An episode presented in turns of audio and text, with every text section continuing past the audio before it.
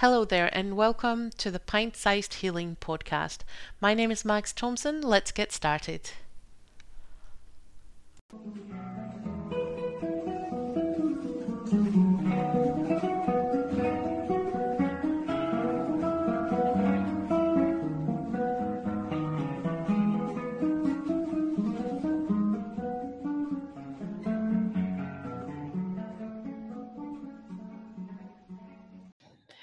So today I am uh, joined by Bob on the po- podcast, and Bob is none other than my very own mindfulness teacher. Well, not just mine, but uh, I am included in his um, in his alumni list of alumni. And uh, Bob, do you want to uh, introduce yourself a little bit further? Thanks, Max. Yeah, and uh, I am here just for you, of course. Absolutely. There's no one else. Uh, sure. So I'm a um, private practice counsellor uh, based in the UK, um, County of Suffolk. Um, I do operate online around the world as well. Um, uh, cornerstones of my practice are around trauma resolution, uh, some psychotherapeutic processes, um, mindfulness to help facilitate CBT. Um, so that's kind of me. actually, a little bit more background on that. Mindfulness came to me uh, during the biggest crises in my life, I think. Uh, and 47 years of struggle began to come to an end as a result of finding mindfulness and the, the gaps and the conduits that that produced. So that's why I'm an advocate of, of mindfulness. Yeah, because I, I mean, I don't think any of us really come to this um, trauma healing story without having our own experiences. Um, I mean, at least the people I meet in this in this line of work. Um, we have obviously worked together on the um, on your mindfulness course that I have, like I mentioned, that I'm an alumni of, and um, and so maybe it's a good idea to just really quickly take us through the cornerstones of what mindfulness is. Yeah, it's great. I'd love to do that. Um, so yeah, the, the online mindfulness program that you attended and that's uh, open to anybody in the world really uh, is for beginners and moderate users, I suppose, of mindfulness practice. Um, it's a good reminder if you're already pr- practicing about the backgrounds and the, and the cornerstones of, of the practice, but it's great as a, as a beginner as well. Um, so I'll not go into great detail, I'll just touch on the sort of order of play for mm-hmm. a more science based mindfulness practice. Of course, mindfulness comes from Buddhist practice and is reckoned to be over two and a half thousand years old potentially more. Um, but the practice, as ever, is, is, as relevant today and probably more so than ever. Um, it doesn't really have a necessary religious um, association or affiliation, though you can be. I just happen to be fortunate to look like a Buddha. I'm, I'm, actually, I'm actually, not. Um, so, you know, the very first beginnings of, of practicing mindfulness is about maintaining attention, growing your attention and concentration. And why is that important? Because without having attention for what I'm thinking and feeling and my environment, uh, I can't find clarity about what it is that's happening. Is it someone else's behavior that's affecting me or what I think about their behavior? And asking philosophical, philosophical sort of questions along that. But if I'm not aware as a result of um, my attention, then how can I know what I want to change? If I find myself going to the biscuit tin just because my family's gone out for a walk and I've just eaten beforehand, then there's a good chance that I'm incorrectly cognizing something from my past. And for me, that would be abandonment. So, automaticity is the next thing after attention. And automaticity is all about 80% of our day is our waking day. Yeah. very much asleep. You know, we're sleepwalking around just doing the things we know how to do without thinking about it. Um, so that's an area where we, we're able to be hijacked by emotions and thoughts, uh, ruminations of the of the future and regrets of the past, etc. Exactly. So it, it's a big one around automatic behaviour. We're, we're gifted to be able to know how to brush our teeth if you've got hair to brush it, and so on and so forth. However, they are the times when we really must bring our senses into into play and make it what we call in in Buddhist terms beginner's eye. So when I'm brushing my teeth, I'm, I'm looking at the color of the toothpaste. I'm, I'm really taking everything in the, the feel of the toothbrush, the noise of the bristles, the taste, if there's any smell to it, uh, the whole experience becomes a new experience. And while I'm doing that, I can't be anywhere else. So that's just one very quick example of, of automaticity being turned into a mindful practice. We can do right. it through eating, driving, walking, talking, dressing.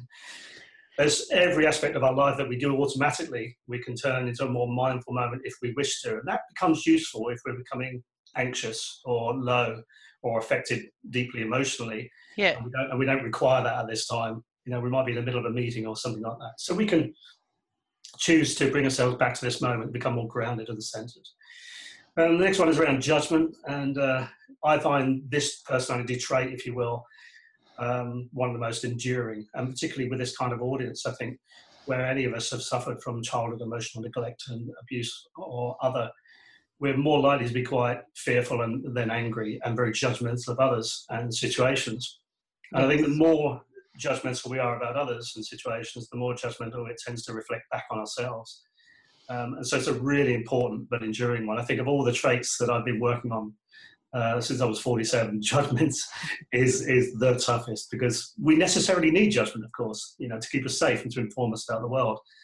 But uh, doing that negatively, we must see both. Well, yeah, and and we I think as survivors, we do it from a yeah. from a skewed pers- perspective of the world, right? So so we're judging against a system that is that is an inc- like an incorrect system yeah, I mean, we're looking at contrast. I mean, what, what's on the front of the magazine uh, compared to, you know, in the advertising media, etc., compared to what we have.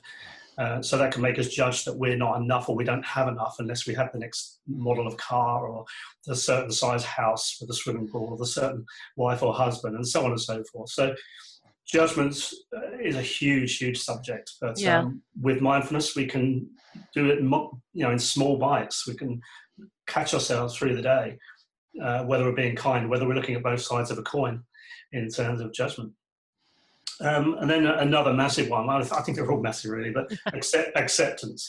And in, in, trauma and healing, I think acceptance is uh, a real swear word uh, at the beginning until people are at a certain point. And it's for no one else, of course, to introduce acceptance to yourself or to inquire that or suggest and invite you to, to find acceptance. It's personal to every individual, of yep. course. I think um, acceptance um, and forgiveness in that sense for trauma recovery go hand in hand. Oh yeah, yeah. Um, and I think you know acceptance branches out into, as you say, forgiveness and compassion. Yep. And figuring out how keeping something alive that was done to us about us um, serves us, and whether it does and whether it continues to. And that's a huge subject, of course. So uh, not probably for now. Um, next one is one that's probably less um, powerful for this audience quite often, but it's about goals, and we all have goals, of course. Um, but it, is the goal just to feel a different way? Will it be all right when? I think that's a dangerous game that I certainly played for 47 yeah. years, I can recall. Um, we climb a mountain, we think it'll be right when I get to the top of that mountain, and then we look over and it's see as we're exhausted the next the next mountain next mountain yeah and this is this instant gratification that we can self-soothe with at times and believe that things will be okay when we when we get to these once goals. we get to the next bit yeah and the problem is if we focus too hard on the goals we miss the journey to the goal of course the irony is with mindful practice i think you find is that when you learn how to goal orientate in a better way it almost doesn't matter. You just innately know what you want and you go towards that in a kind way without um, defining yourself by the outcomes. But that's a very brief take on that one. That's a it's this is very uh, it's very funny that we mentioned this because I'm like oh that's right I need to go back to the course and double check this part again because I'm in one of these goal setting predicaments. Yeah, and, and of course it, it can leave us feeling that we're not achieving something, you know, um, when actually every day at every moment we're achieving something. There was a good analogy that somebody wrote once uh, saying that if you imagine life uh, and ourselves being on a large coil, okay, and we're sitting on this piece of this coil, and every day we're higher up the coil and we're looking down at previous experiences, but often when we feel anxious or low, we can say, oh, I'm back there again you're not. You're higher up. You're at a, you're, you're at a new place of learning. Well, and I also always say, like, even if you like, say you've, you know, you've experienced abuse from someone and you, you know, a partner that you were with for 10 years, and then you get into a new relationship that also turns out to be manipulative or toxic, or, but it only takes you two months to, um, to recognize that behavior, then, I mean, that is a big learning curve. That is great, right? That's a result. Very good. Very good. 10 years this time. Yeah, uh, yeah. I mean, it's so common in the therapy room here that somebody will say to me, "Yeah, I, I knew that you know the flags came out when I met this person, and yet I ignored them." um, but even knowing that is learning. Exactly. I'm more aware now because I've recognised that I made a mistake again, or I didn't listen to my intuition, or whatever. So, well, and it teaches you that your intuition might be worth listening to the next time. Indeed, and, and that's a compassionate view that we can have for ourselves instead of actually kicking ourselves when we get it wrong. The last thing we need when we, when we make a mistake is to then beat ourselves up about that. Um, that's not really healthy. We just need to yeah. treat ourselves as we would treat a small child who's made a mistake. And that is not to kick them around all over the place, but to actually bring them closer and let them know how they might be able to operate in a different way and that they're good enough regardless. Uh, yeah, but behavior. we tend to be uh, uh, we tend to be Miss uh, Trunchbull to ourselves, right? Yeah, yeah. Put ourselves in the lock ourselves in, in, a cabinet somewhere and punish ourselves greatly for the smallest mistakes that we make. But um, we've been taught that well, haven't we? I mean, yes, very well. Yeah. So we again, mindfulness allows us to have attention for that, to look at that and observe, become the observer of that, um, that narrative that we can cripple ourselves with. Um, so that's the double dart syndrome. You know, the first dart is when we make the mistake and get hurt. The second dart is what we make of that and, and attack ourselves again for making that mistake. We don't need to do that. Um, so compassion for others as well as, as ourselves, and that, as we touched on earlier, sort of goes into the forgiveness aspect. Why would I forgive? Well, because you're carrying the toxicity, expecting someone else to, to die as a result of it. Well, that's the thing, you know. It's I don't think forgiveness is about the other person. It's all about yourself. Absolutely. Um, yeah you know, carrying stuff around with us is um, it's exhausting. it is. It is. I, I, use the analogy of carrying a huge black sack around behind us, and all the bricks in it are our experiences, our negative experiences. Why don't we start unloading them and, and leaving them behind? We know what we know. We let go of so much other stuff. Um, we hold on to stuff, I think, because it doesn't feel safe to let go. We, we don't trust ourselves to remember, but we'll remember. and often, oh, yes. Of course. Um, the most complicated one, I think, is the ego. That's uh, in week seven of my course. and being able to separate ourselves from the ego, and that's a massive, massive challenge, I think. Um, the ego, of course, always wants more and goes back to the it'll be right when, you know, if I can just get this next hit and if I draw lots of contrasts and so on.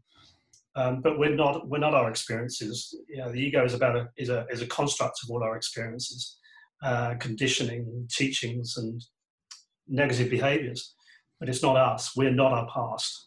Um, we're not even our thoughts, and we can have thoughts, but we don't believe them all the time, depending on what they are.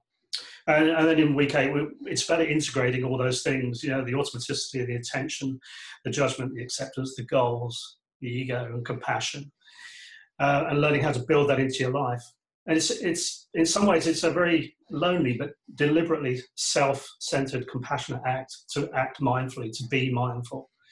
Um, to be present here now rather than those all those reminders that are waiting for us when we're on autopilot. Um, well, yeah, and I think you know, and especially when you have a traumatic past, it's so easy to live in that past, or to live in in all the the possible things that could be going wrong tomorrow, right? Yeah. yeah. Um, and I always say like still like still building bridges for rivers that you might never have to cross, right?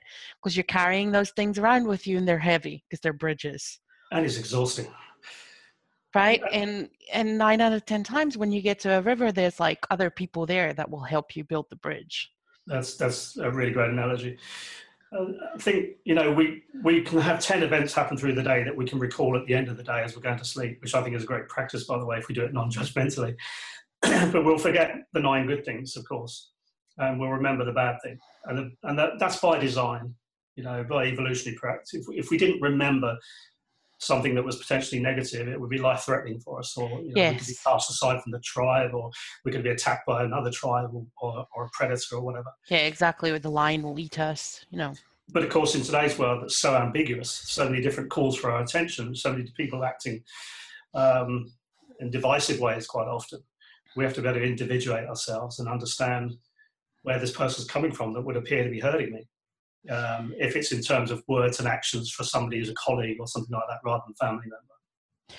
Well, and I think as well that, um, especially when, once you've experienced, you know, abuse um, or neglect in in a setting, like say by you know parental or or uh, spousal, then you you know you may see some of that behavior in someone that you're working with, but it's not so much an issue because those people, you know, you maybe see them five minutes a week. I think that's true, but you're also in a different persona then, aren't you? You're you're the exactly. Colleague. Yes, exactly. You have a completely different. There's a different uh, power play, right? Yeah, yeah. And a colleague, uh, you know, the more power someone has in your life, the greater their influence, right? So a manager will have more influence than a coworker most of the time. Yeah. Um, because they have more power over you and that's at the end of the day you know abuse is just about power anyway and control. It is and the more abusive and offensive people are the more frightened they are and insecure they are of course.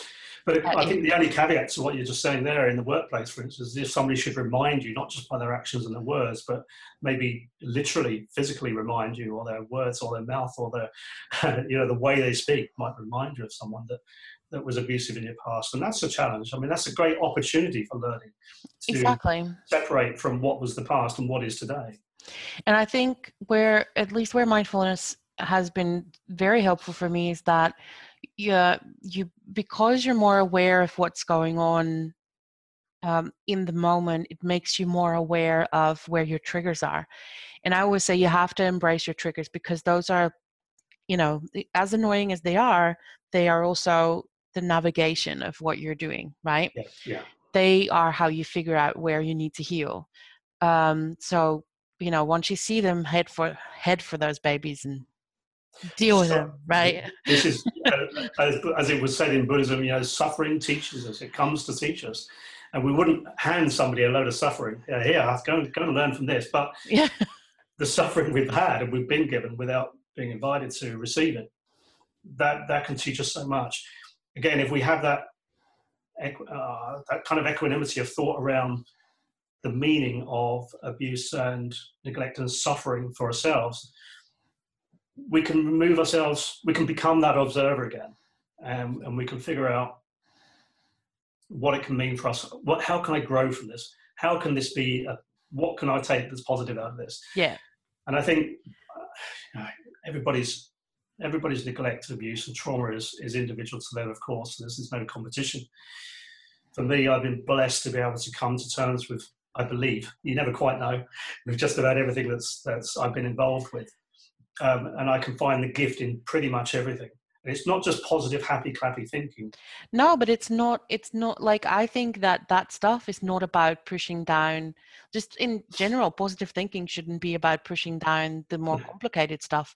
It means working through the more complicated stuff. Yeah yeah. Um and Uh, you know week one after you've escaped an abuser you're not going to be thinking about the positive lessons that abuse has brought to your no, life. No this is much um, the term of acceptance isn't it? Exactly and mm. and honestly you're and that's uh, totally fine right? Like you you're not and and when I say you're not there yet, I I don't mean, oh that sounds super patronizing, but I don't mean it in that way at all.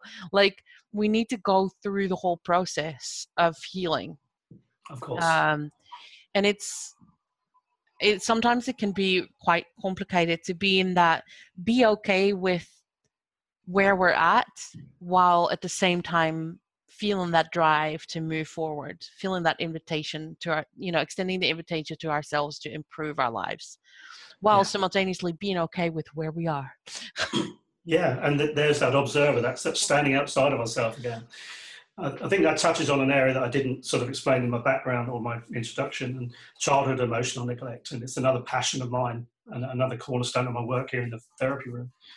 Because, of course, the child that we were in the first 10 years or so is going to be the adult that we're going to become to some degree. you know, all our experiences after the age of 10 are going to be based on the shaky foundations or a solid yes. foundation, depending what we've got. I meet very few people with a solid foundation. I think that the beauty of the work that I do in sort of terms of trauma resolution and childhood emotional neglect is that we can reparent ourselves, we can heal from the traumas um, to a large degree. We can make ourselves responsible, become responsible for healing from the traumas and reducing the meaning, but never forgetting the, the messages, of course. um, and reparenting ourselves so, to, so that when we feel the pain, like the, the analogy I used earlier, we can go to the child in us and, and offer him or her love, compassion, acceptance, attention unconditionally. Uh, and that really is a powerful job. I think that inner child and reconciliation of the inner child, whether you subscribe to it or not, you can call it the emotional brain if you will, um, is incredibly powerful work. Tears, you know, tissues are required. Yes. with that work. I think in general, just you know, as we as we get away from abuse, um, there's going to be a couple of boxes of, of tissues that that we are going to have to use uh, at some point. Uh, yeah, yeah, saying, but it's funny because, like you say, you know, you become you can become the observer, and one of the um, examples I often use as well when it comes to setting boundaries is is um that you know our our tendency to over justify why we're saying no to something? Yeah. and so um as uh, listen we all i still do this from time to time and i think every human being sometimes over explains themselves um you know because we're tired or whatever. Um but i used to do it all the time you know and i would say like oh do you want to have you know I would say to my husband, like, "Oh, do you want this for for um, dinner?" And he'd go, "No, no, I'd rather have whatever pasta." And I'd go, "Well, you know, we're going for Italian tomorrow," and you know, and I'd go into this whole big long fifteen minute explanation as to why I didn't want to have pasta instead of just saying, "Nah, don't feel like it," right? Which is really all the. I mean, it's it's That's not even that it's not even an important choice really sure. in a day yeah. right like are we having pasta or rice um yeah, I think that comes out classically, and people say, "What would you like?" And it's, I don't care. You you choose. You choose. Yeah, exactly. I am so guilty of that. I am so guilty of that. And then it's saying so no to every single suggestion. Yeah, yeah. But then I've got this horrible meal that we didn't really want. Yeah. Where do you want to go for dinner? I don't care but it's so funny when you go into that kind of over justifying oh and it took me a little while and some nudges from from stuart as well but um but at some point you hear yourself going into that kind of mindset where you're mm-hmm.